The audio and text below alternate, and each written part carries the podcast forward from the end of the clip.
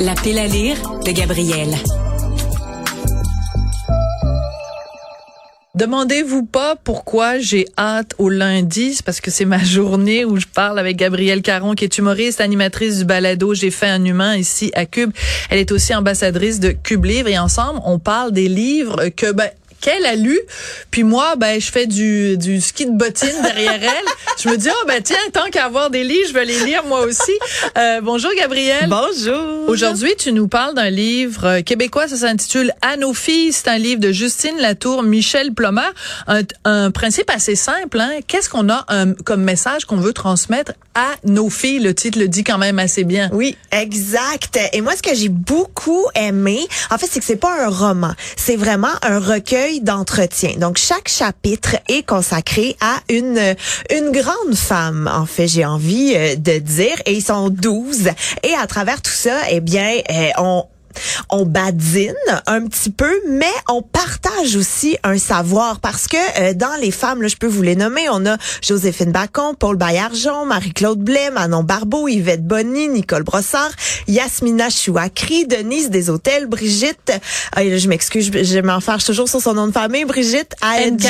Non, ça, non, non, ça se prononce comme la lettre euh, N et le chiffre 15, donc N15, N15. Ah, la ben, femme merci, théâtre. Merci, merci beaucoup parce que tu vois, quand on l'a jamais entendu, à J'ai animé un magazine culturel pendant cinq ans. C'est la première chose que j'ai apprise. N15. Parce que sinon, c'est impossible à prononcer. Donc, c'est la femme de théâtre, Brigitte N15. Oui. oui. Euh, Jeanne Lemire, Marjorie Villefranche et Marion. Et là, tu peux peut-être m'aider pour la prononciation. Wak, Wakchal? Wakdal? Ah, ça, je, non, non plus, sais hein? pas. On va s'essayer à Wakchal. Wakchal. Mais bref, c'est toutes des femmes. Et ce que j'ai beaucoup aimé aussi, c'est que c'est toutes des femmes euh, dans la soixantaine en montant. Donc, elles ont un vécu. Elles ont beaucoup d'expérience. Elles ont traversé des époques aussi où peut-être les femmes devaient se prouver deux fois plus, devaient travailler deux fois plus fort. Et comme tu l'as mentionné, ben c'est des femmes qui viennent de toutes les sphères. Mm-hmm. Et c'est ça qui est excessivement riche et intéressant. Alors Manon Barbeau, euh, évidemment, cinéaste, c'est la maman accessoirement d'Anaïs Barbeau, la Valette. Euh, donc, mais alors donc c'est ça, c'est des femmes en politique dans le domaine social, dans le domaine culturel, etc. Euh, et est-ce que tu as trouvé que ce qu'elles avaient à transmettre aux jeunes femmes, que c'était intéressant, pertinent et percutant? Absolument. C'est sûr qu'il y en a des fois qui te rejoignent plus que d'autres parce que des fois, on a des parcours similaires où on peut se reconnaître. Mais moi, honnêtement, en le lisant, on dirait j'aurais aimé que ce soit live. J'aurais aimé assister aux entrevues pour pouvoir moi aussi poser mes questions, échanger, creuser un petit peu plus parce que on s'entend là, ils pouvaient pas non plus faire un roman euh, de, de 3000 pages, là, ça a ses limites, mais c'est vraiment intéressant. Et autant il y a des sujets, justement, je parle un peu de badinage, donc comment va ton jardin, comment va ta petite fille, la vie est bonne, mais il y a aussi la transmission du savoir. C'est ça qui est intéressant.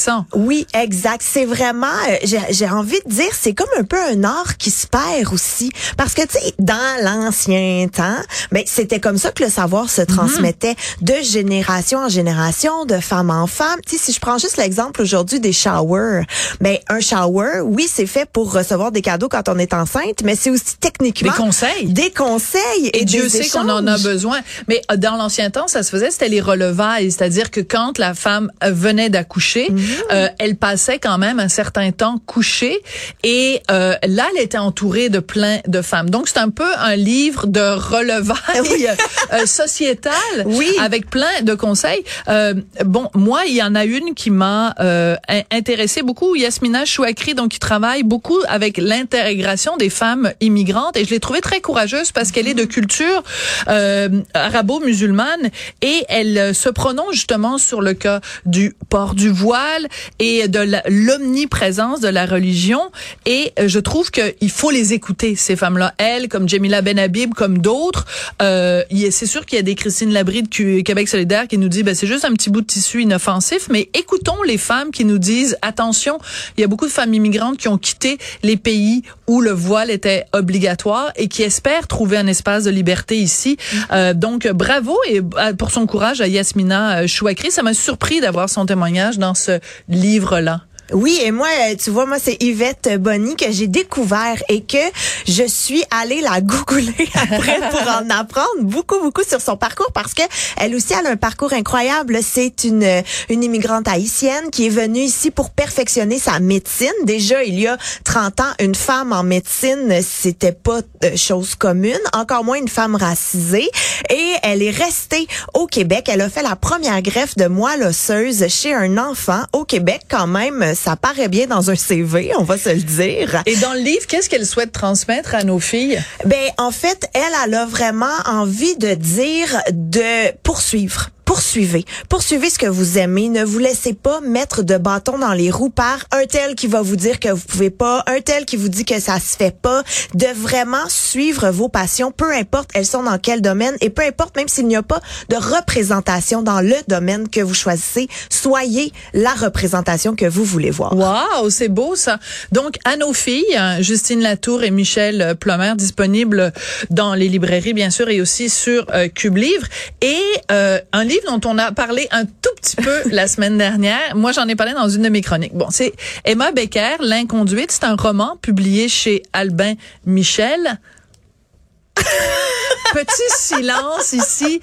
Euh, qu'est-ce que ben il faut le situer chez qu'est-ce qu'elle avait écrit avant euh, ce qu'elle avait écrit avant Emma Becker? Oui, Emma Becker donc c'est son quatrième roman. L'inconduite, c'est vraiment la suite de La maison. La maison c'est sorti il y a quelques années et ça avait fait vraiment des grosses vagues en France parce que Emma Becker a travaillé dans une maison de prostitution. Dans un bordel. Euh, dans un bordel, oui. Donc, la maison étant la maison close ici.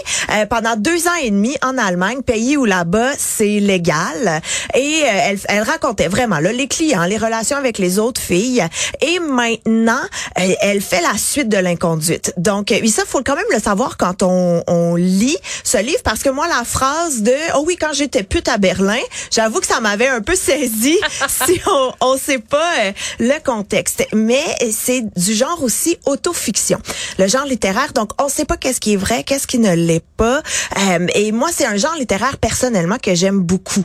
Donc euh, voilà voilà. Donc, en gros, euh, bon, on peut dire, sans être trop vilaine, que on n'a pas tellement accroché ni l'une ni l'autre, parce que, en fait, il y a beaucoup, beaucoup de descriptions de des petites faveurs sexuelles qu'elle adore faire aux hommes.